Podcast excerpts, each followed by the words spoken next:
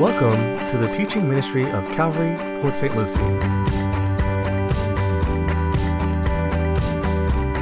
Let's join lead pastor Mike Wiggins with the message Red Moon Rising. All right, well, we learned from our study back in chapter 5 that at some point in the future, the Father is going to give his Son a very special scroll. Now, we believe that that scroll that the Father is going to give to his Son is the inheritance that the Son is going to receive when he actually comes back literally to this earth. And so, what will the inheritance include? Psalm 2, which is a messianic psalm written a thousand years BC, it's a prophetic psalm. It talks about the reign of the Messiah over this earth. Psalm chapter 2 tells us in that psalm, the Father says this to his Son He says, Ask of me, and I will make the nations your heritage and the ends of the earth your possession. And so John's in heaven. He sees the vision. He sees the Father hand the scroll to the Son. And we believe that that scroll is nothing else except the title deed to the earth. And we believe that one day Jesus is going to open up that title deed and he's going to read all about how he will receive the nations as his heritage and the ends of the earth as his possession when he comes back as the son of David, as the King of Kings and Lord of Lords to rule and reign on this earth. Now, before the Lord can open the scroll, he has to loose, break, open up the seven seals. Now, by way of review, what are the seals. The seals of the scroll are the divine judgments that are released during the tribulation in order to evict those who are in rebellion to God. It's God's wrath, it's God's judgment. Now, some people say, oh, I just have a hard time with that. I have a hard time believing God's to judge the earth and evict people off the earth that are in rebellion to Him. You know, nothing like that's ever happened before, and I don't really think it's ever to happen in the future. Well, don't you remember that it has happened before? Anybody remember Noah? You see, in the time of Noah, the Bible says in Genesis 6 5 that the Lord saw that the wickedness of man was great on the earth, and that every intention of the thoughts of his heart were only evil continually. Can you imagine how wicked it was in Noah's day? And by the way, our culture is not very far behind that. Every intention of the thoughts of man's heart was only evil continually. And so, does anybody remember how God responded to man's wickedness? He sent, a, he sent divine judgment he sent a flood, and that flood evicted off of the earth those who were in rebellion to God. Now, Jesus had a lot to say about the end times. Matthew 24, at some point during our verse by verse study of Revelation, we're going to have to tackle Matthew 24 all the way through. But in Matthew chapter 24, Jesus said this about the end times. I'll, I'll just quote it to you. For as were the days of Noah, so will the coming of the Son of Man be. Okay, so check this out. Jesus talking about the end days. As were the days of Noah, so will the, the coming of the Son of Man be. Okay, so what were they doing in Noah's day? They were eating, they were drinking, they were getting married, they were living life as normal, right? But Noah got into an ark and closed the door and judgment came. A flood swept them all away, sudden destruction. In the same way, before the tribulation, people are going to be eating, they're going to be drinking, they're going to be getting married, they're going to be living life as usual, but all of a sudden, no one's going to expect it. Sudden judgment is going to come down and destroy much of the earth. Now, God is not going to destroy the earth with flood waters because we all know every time we see a rainbow, that God promised back in Genesis that I'll never again destroy the earth with a flood. So the destruction during the last seven years of history as we know it, that destruction is going to come in the form of seven seal judgments, seven trumpet judgments, and seven bowls of wrath poured out on the earth. Judgment is coming. And some people say, well, I think that's mean. Ladies and gentlemen, it's not mean, it just makes sense. You see, when a king comes back to set up his kingdom, why in the world would a king allow anybody who's in open rebellion to him to continue to live in that open rebellion? You see, this is why it's important to accept Jesus not just as your Savior, but as the Lord of your life. This is why it's important for you and I to surrender to Jesus right now. Because here's, here's the truth the people who are alive during the last seven years of the tribulation, when Jesus actually comes back, he's coming back as a king and he is going to set up a kingdom of righteousness. And so he will not allow anybody who rejects his authority to continue to live in his kingdom.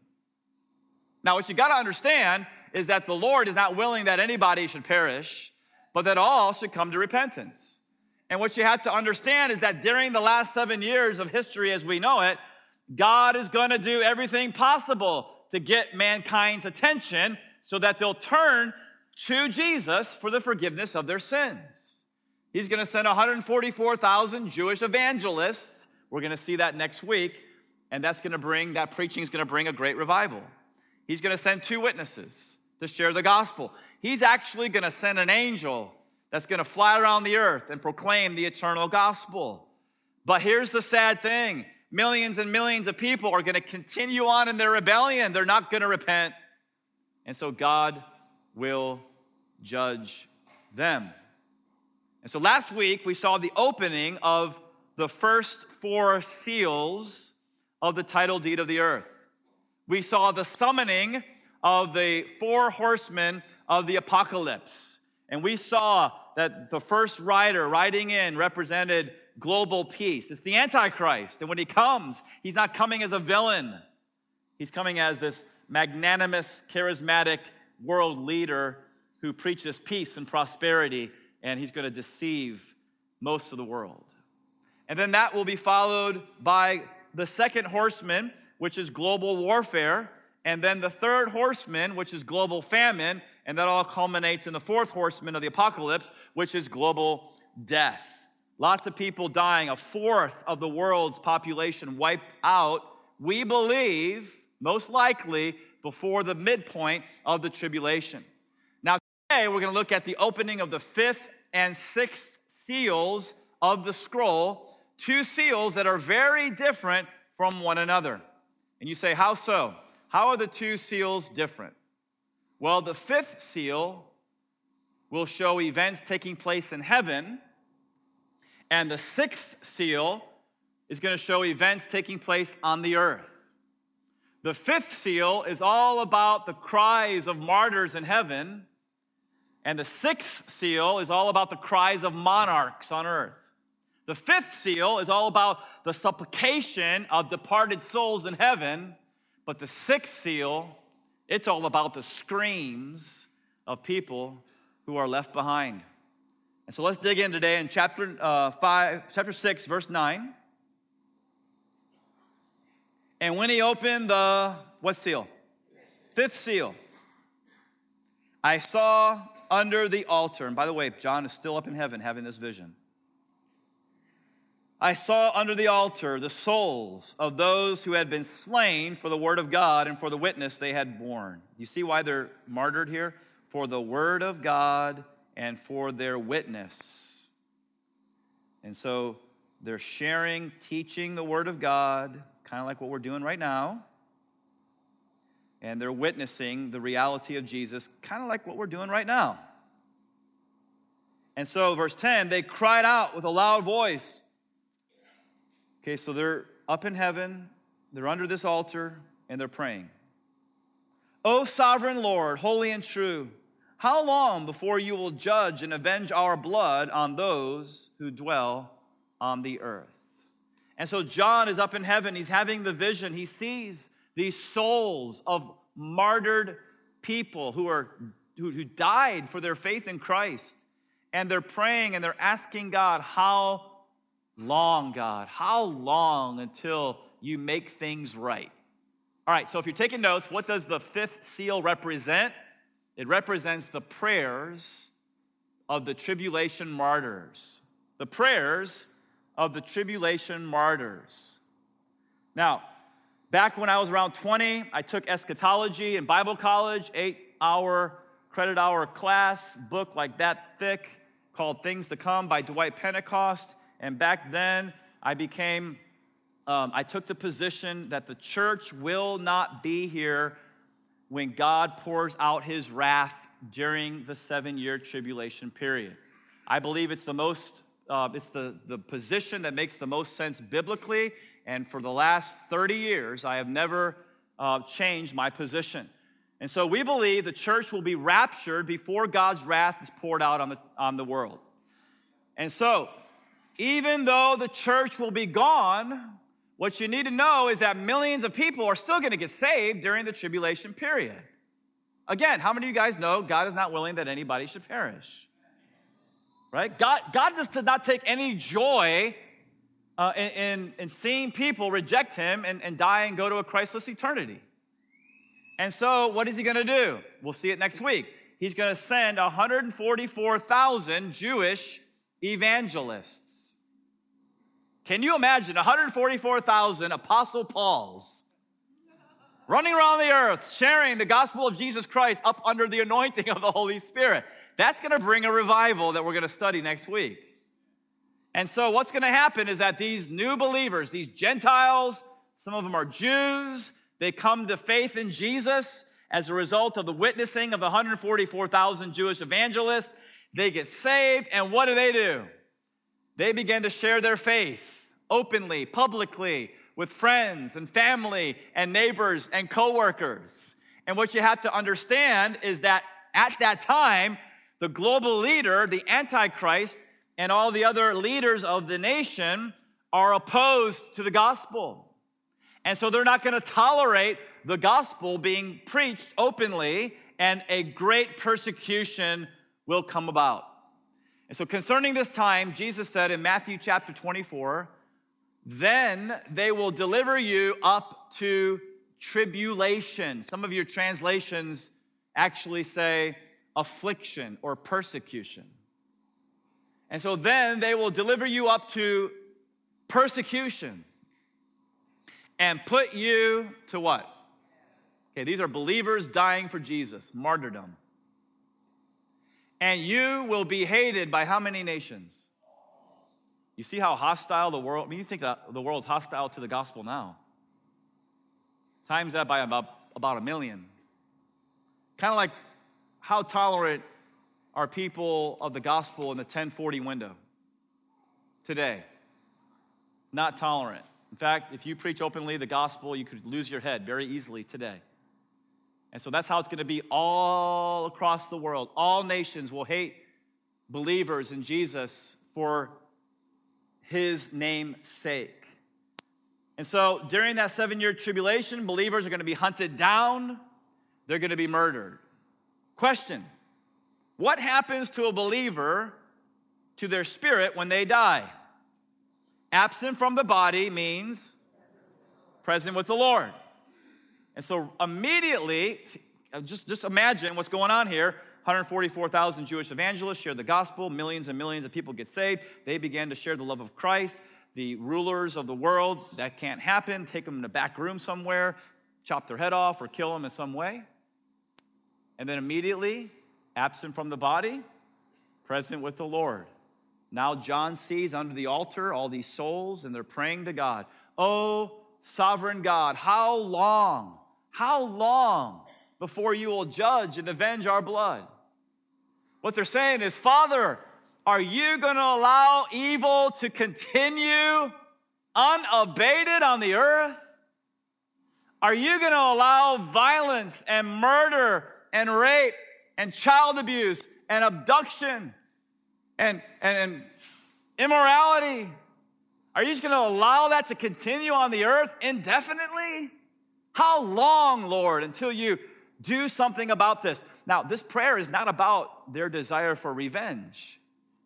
This prayer is about their desire for justice. They want to see good win over evil. How many of you guys would love to see good win over evil? Right? Is that your heart? Well, guess what? Jesus is going to come back and clean up the mess, and good's going to win over evil. Now, they're praying, and then they get an answer to their prayer. Look at verse 11. Then they were given, each of them were given, what color robe? White robe. Everybody, please look at me. This is important if you're new to the, the church or new to the Bible. White robe. That represents the perfect righteousness of Jesus Christ. That represents the only way anybody will ever go to heaven.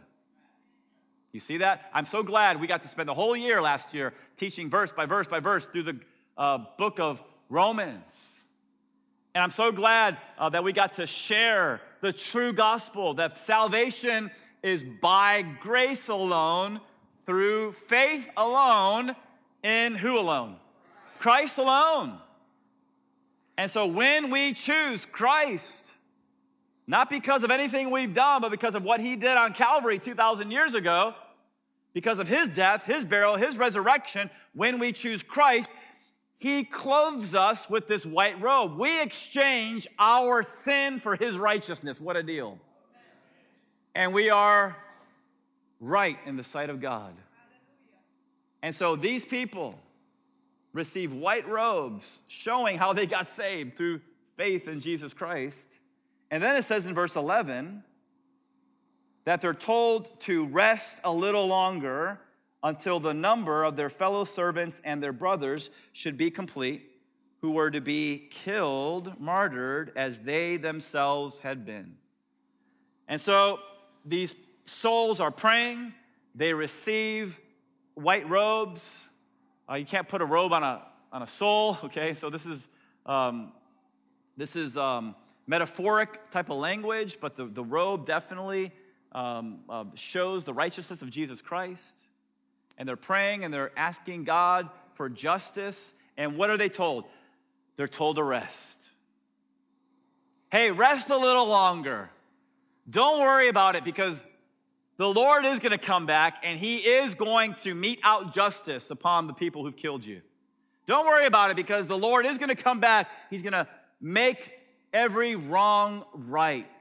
But before the Lord comes back, here's what you need to know there are other people, your brothers, still down on the earth who are alive, and God has ordained some of them to die the same death that you died. God has ordained that a lot of your brothers on the earth must also be martyrs for his glory. Speaking about martyrdom, did you guys know that in the 20th century, more Christians died for their faith than in the prior 19 centuries. Let that sink in for a minute. From 1900 to 1999, more Christians died for their faith than from the time Jesus ascended to the right hand of the Father until 1899. All those people that died combined didn't match the number of people in the 20th century who gave their lives to Christ. I believe in our 21st century that even more are going to die. But what you got to understand is that God, who is sovereign, knows who those future martyrs are. He knows their name. He's ordained their death for his glory. And here's what I know I'm in America and I'm preaching to Americans. And in America, we have a hard time wrapping our mind around that type of truth. Wait, what, what, what did you just say? God ordains some people to die martyrs' deaths for his glory? Yeah. Absolutely. Now, the reason we have a hard time wrapping our mind around truths like that is because we live in a bubble. And this is why I always encourage you guys man, save up and go on a missions trip. Go to a third world country if you've never been there before. Drive on their dirt roads, eat their guinea pig, go into their little huts that don't even have concrete floors but dirt floors. See how they live. Drive around where there's no traffic lights, there's no stop signs, there's no rules. We'll pray for you as you do that. Minister to those orphans. Listen to how passionate those preachers are every single Sunday. And by the way, they don't preach 40 minutes, they preach like an hour and a half. And if church starts at 10, that means it might start at 11 because you never know. You're, they don't care about stuff like that. But, but, but go, go with us, and what you'll do is you'll come back with an attitude of gratitude, thanking God for everything that we have here in America. That's why I encourage you to go. And so we have a hard time as American Christians wrapping our minds around these types of truth. Why? We live in a bubble. Why? Because we get these messages in American churches that are self centered, superficial messages. It's all about me. And so it's no wonder that when we hear the true teaching of Jesus, that every believer on every continent, including America, needs to, if you're listening, say amen here, needs to deny yourself Take up your cross and follow me. Do you guys remember that verse? Deny yourself. What does that mean? That you and I need to deny our selfish, self centered sin nature. When somebody offends us, guys, when your wife offends you, and you've been holding a grudge now for three days, and you refuse to talk to your wife, here's the question I have for you. When you sinned against Jesus, did he hold a grudge against you? Did he refuse to speak to you for two, three, four, five, seven days? No. See, it's, it's our selfishness, it's our self centeredness. And so we're supposed to deny our, our, ourselves and then take up our cross. What does that mean? That we got to actually carry a big cross around every day? Or wear one around your neck? No. That means the, the cross was a tool of suffering. And so what that means is that I am willing to do whatever God calls me to do, even if it's not comfortable, even if it's painful. Right? Deny yourself, take up your cross, and follow Jesus. And here's how you follow Jesus you actually go to his book and you read his words, and then you do what he says. That's pretty simple. And so that's what the Lord is calling us as Christians to do.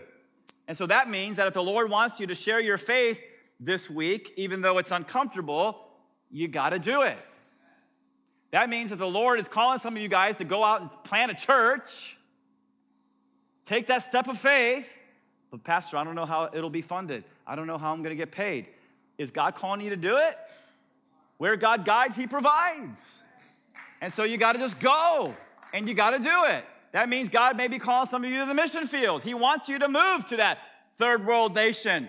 And here, here, here's why that's important it's not about God serving us, it's about us serving God. That's the Christian life, even when it's uncomfortable. He may, I hope not, he may even want some of you to be persecuted and die for the faith. But our attitude should be so be it, if God's ordained it. You see, when Jesus was in the Garden of Gethsemane and he was on his face sweating great drops of blood, he wasn't looking for what was convenient or comfortable or pain free. No, what did he say? Father, not my will, but your will be done. And what did that lead him to? A cross. You see what the real Christian message is? Not always the one you hear on TV and so the question is are you willing to pray the same prayer that Jesus prayed in the Garden of Gethsemane? Are you willing this, this afternoon here in this service to say, Father, I surrender completely to you and I'll do whatever you want me to do. I'll go wherever you want me to go. I don't care what the um, uh, ramifications are. Uh, I'll, I'll do it. I surrender to you. I dare some of you to do that. I D dog double dare you to do that. and you watch how awesome your life becomes. What a venture. I mean, I mean, come on, this is not in my notes, but come on.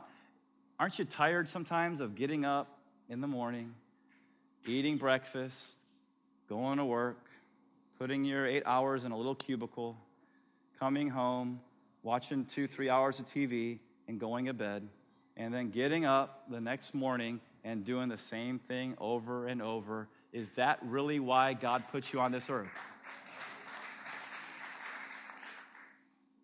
Psalm says, Teach us to number our days that we may grow a heart of wisdom. And I really believe that in the life of this local church, God is going to call people to the mission field. He's going to call people to plant churches. He's going to call people to uh, maybe come on our staff as we continue to grow. He's going to call people to serve. But, but here's, here's where the heart's got to change. Because because if you're coming to church and your attitude is, what can I get out of church today? As opposed to, I'm coming to church with an attitude of who can I bless and give to today, if you're still over here somewhere, then it may, it may take a little more sanctification. And I better stop because none of this is in my notes. And when I deviate from my notes, I get in big trouble. All right, so the scene now changes from the events in heaven to events down on earth. Look at verse 12. And when he opened, what seal? six seals. I looked, and behold, there was a great earthquake, and the sun became black as sackcloth, and the full moon became like blood, red moon rising. And the stars the sky fell to the earth as the fig tree sheds its winter fruit when shaken by a gale. The sky, verse 14, vanished like a scroll that's being rolled up and every mountain and island was removed from its place. What does this sixth seal represent? If you're taking notes, simply geological and astronomical upheavals. Now, lots of debate among scholars, good, solid Bible guys, uh, about when these seals occur. Some believe six, uh, seven seals are followed chronologically by seven trumpets, followed chronologically by seven bowls of wrath. Um, and a lot of good guys say, no, they kind of overlap a little bit. I take the latter position. I believe that this sixth seal is going to be opened at the end of the tribulation right before the Lord returns. And the reason I believe that is because of what Jesus said in Matthew 24. The Lord said immediately, and what's the word? After the tribulation of those days, the sun will be darkened and the moon will not give its light, and the stars will fall from heaven, and the powers of the heavens will be shaken. And so, the same events that John just described that are associated with the sixth seal are the events that Jesus is laying out right here. And so, what happens right after these events? What's the next verse? Jesus says, Then will appear in heaven the sign of the Son of Man, and then all the tribes of the earth will do what? Mourn. Do you see the different attitude between us as believers here in the church and when you guys a little while ago were singing about the clouds swinging low and Jesus coming back and you're cheering? You see the different attitude here? The different attitude is that by the end of the tribulation, people have rejected Jesus Christ for so long that they're mourning when he comes back. They want to be the master of their own soul, they don't want another master ruling over them. And so all the tribes of the earth will mourn and they will see the Son of Man coming on the clouds of heaven with power and great glory. And so after the geological and astronomical upheavals associated with the sixth seal, then Jesus Christ will come. There are four major upheavals that are described after the sixth seal is opened. So the first thing that we see is a great earthquake. Okay, and so it says in verse 12 that when he opened the sixth seal, I looked and behold, there was a what? Great earthquake. All right. So the worst earthquake that I could find in my research, the worst earthquake in recorded history happened in May of 1960 in a place called Valdivia, Chile. And so this earthquake in Chile was so powerful, it registered around 9.5 on the magnitude scale. Cost hundreds of millions, maybe even upwards to a billion dollars of damage. The earthquake was so powerful. Imagine a map, imagine South America. The earthquake in Chile was so powerful that it sent off a tsunami that hit Hawaii 6,600 miles away. You say, what does a 9.5 magnitude earthquake feel like? It's the equivalent of a thousand atomic bombs erupting simultaneously. And so the same thing that happened in Chile in May of 1960 is going to happen not just in one area, but all across the entire world. Did you see what it says in verse 14? Every mountain and island will be removed from its place. The entire earth is going to shake right before the Lord comes. The second thing that's associated with the sixth seal, if you're taking notes, is a darkened sun and a blood red moon. Now, I remember a few years ago all the hype about the four blood moons. You guys remember this? And so, a tetrad, four, a tetrad of lunar eclipses were scheduled to occur between April of 2014 and September of 2015. Four blood moons. And so many Christians got all unglued. How many of you guys understand that a lot of times when we teach end time events, some Christians just get a little kooky, right? And so everybody, not everybody, but a lot of people became unglued. Some people said, the Lord is coming back in 2015. Other people said, something significant is going to happen in Israel. And so books were written. Some, some were good. I'm thinking of one in particular that was good. Um, a, a lot of them were not good. Sermons were preached. People started getting ready for the rapture. Now, personally, I ignored all the hype. And those of you guys who were around back then, you remember, um, I, I, just took no position. I, people would come to me after church, you know, their eyes were really wide, and they would lay out the whole scenario from whatever sermon of whatever guy or, or lady they're, they're listening to. And I, after they were sharing all this, I would respectfully say, basically, I would say, it doesn't mean anything. Right? You say, why? Here's, here's why. I don't base my eschatology or teaching on end times event, I don't base that on theories. I just base it on the clear teaching of God's word. And that's what we have to stick with. But nonetheless, people got all involved in the hype, and I just want to give you one example of what people were saying. I want us to be discerning Christians, especially when it comes to end time events, because here's the thing more books will be written in the future. And so maybe I could save you $14.99 on Amazon, okay? So, one of the things people were saying was there's going to be four blood moons between 2014 2015, and something significant has to happen. We really believe something's going to happen because when you go back and you look at former tetrads of four sets of lunar eclipse, eclipses, you see that significant things happened in Israel. For example, in 1948, Israel became a nation. And then in 1949 to 1950, there was four blood moons. The four blood moons were a sign that Israel became a nation. But there's a, there's a problem with that kind of logic. Namely, that signs come before the event, not after the event. If I'm driving north on I-95 and I'm looking for Midway Road, but for some reason there's no sign, and then later on when I get around Orange Avenue in Fort Pierce, I see Midway Road exit, that's not a sign, that's a mistake. right? And so Israel became a nation in 1948.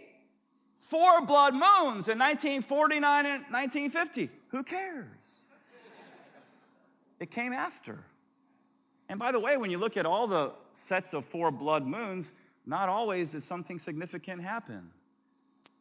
And so, hey, we got to be discerning Guess what? Here we are in 2017. The Lord has not come back. Nothing significant happened in 2014, 2015. What is the lesson? If you're with me, please say amen. amen.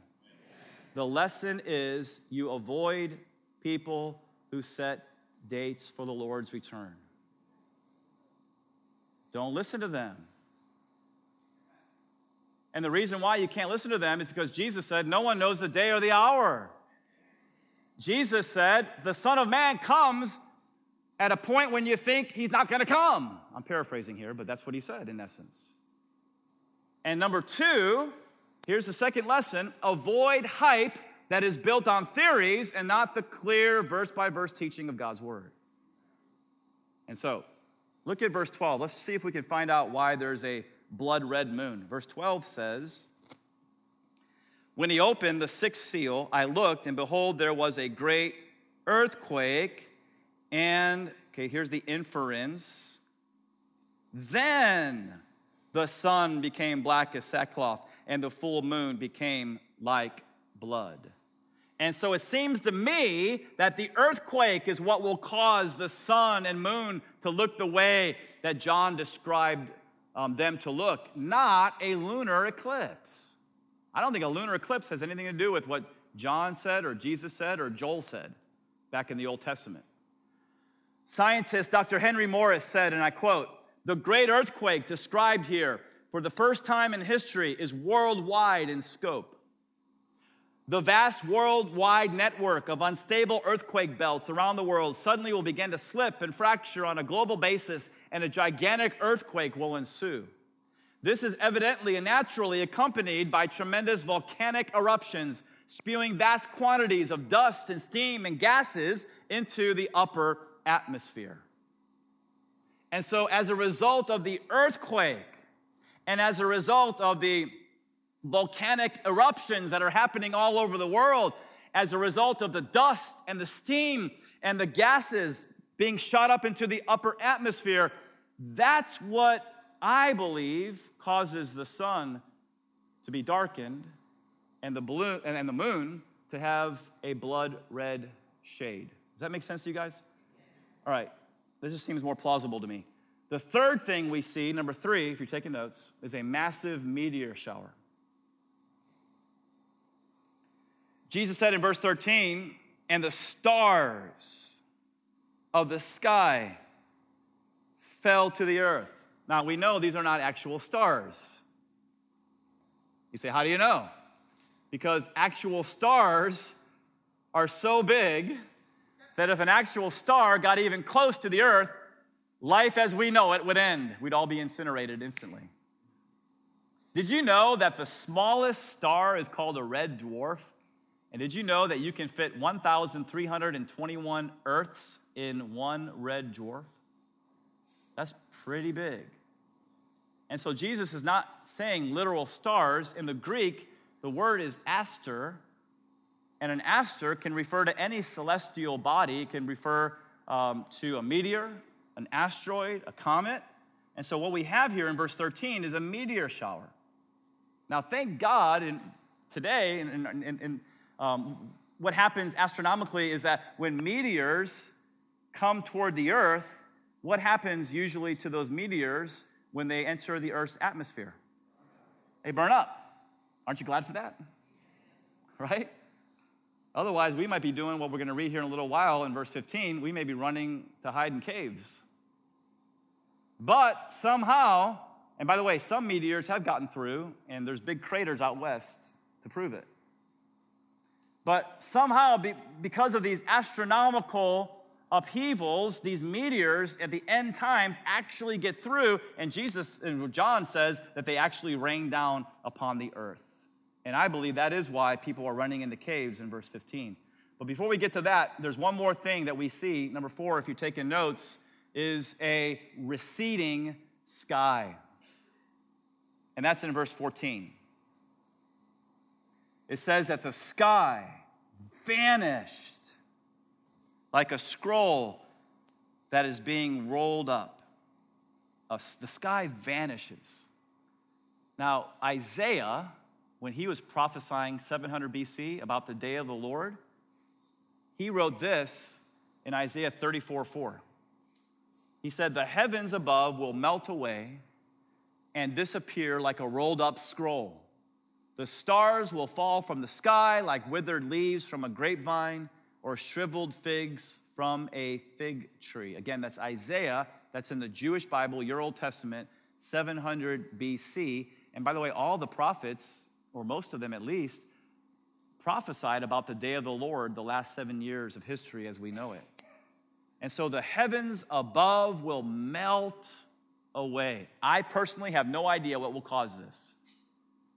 Some of the people that I read this week said it's a massive storm. Other people said it's tornadoes. Other people say it's a nuclear explosion. We don't know.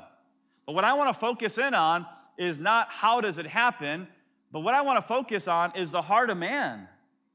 I mean, ladies and gentlemen, you would think that after all this stuff happens, that people would be falling on their knees and repenting crying out to the Lamb of God who takes away the sins of the world. But instead of that, check out how people respond in verses 15 through 17.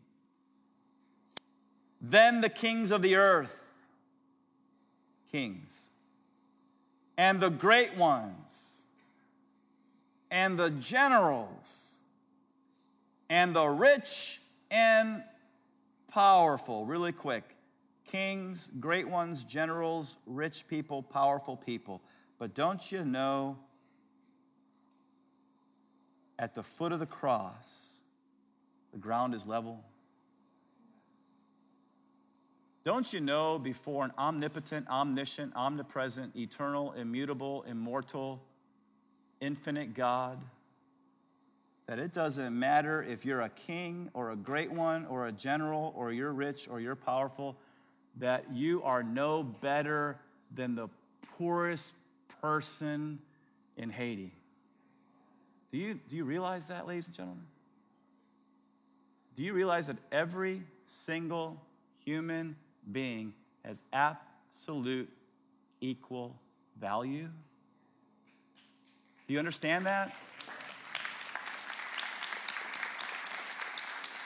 No matter what your position, no matter how big your bank account is, no matter what the color of your skin is, pardon the bad English, ain't nobody better than somebody else. You get that? And do you realize that these people are not thinking about their position or their wealth when all this is happening? I hope you really believe that because if anybody has the audacity in their heart to think that they're superior to other people, God help you right? The kings of the earth, the great ones, the generals, the rich, the powerful, and everyone, slave and free, hid themselves in the caves and among the rocks and the mountains, calling on the mountains and the rocks, fall on us and hide us from the face of him who's seated on the throne and from the wrath of who? They know this is Jesus. They've heard the witness of the 144,000 Jewish evangelists, the two witnesses, the angel flying around, preaching the eternal gospel, salvation through. They know this is Jesus. Verse 17, for the great day of their, that's the Father and Son, their wrath has come, and who can stand? Who can stand? Nobody. And so I want you to just imagine the scene, okay, as we wind down here great earthquake, the whole earth shaking, volcanic eruptions all around the world. The sun is darkened, the moon looks like blood. Meteors are falling down to the earth, the sky is receding. And instead of repenting, instead of calling on God, these people, they call on Mother Nature. Mountains, rocks, Fall on us, hide us from the wrath of the Lamb. They heard the gospel, but they rejected the gospel. And that leads you to your last point. If people would embrace God's love now, they would absolutely escape his wrath later. And so, you guys remember on Easter Sunday, you remember Niagara Falls illustration at the end of the message? If you weren't here, just like the waters of the Niagara keep pouring and pouring down, that's just like God's love. It just, in this age of grace we live in, it just keeps pouring and pouring and pouring down. The problem is there's a cup at the bottom of the falls and it's turned upside down. And the cup represents mankind. And mankind is empty and lost and full of themselves. But God still loves the world, that He gave His one and only Son. And so all we have to do is turn the cup upside or right side up. And then we would know. It's called repentance and faith. And so maybe you're here today and you're not sure where you stand with God. That's okay. I was I was there too in my life. I had no clue about any of this stuff. So maybe you're here today, you don't know where you stand with God, you don't know where you're going when you die, you don't even know if there is a heaven or hell. I, I just want to say to you very clearly that the Bible is filled with hundreds of evidences that God is real, His Son is real, Jesus died for your sins. Here's why because the penalty of your sin is death. And either you're going to have to pay for your sins in hell forever, or you can turn your cup up and receive the free gift of Jesus' forgiveness because he paid for your sins already on the cross.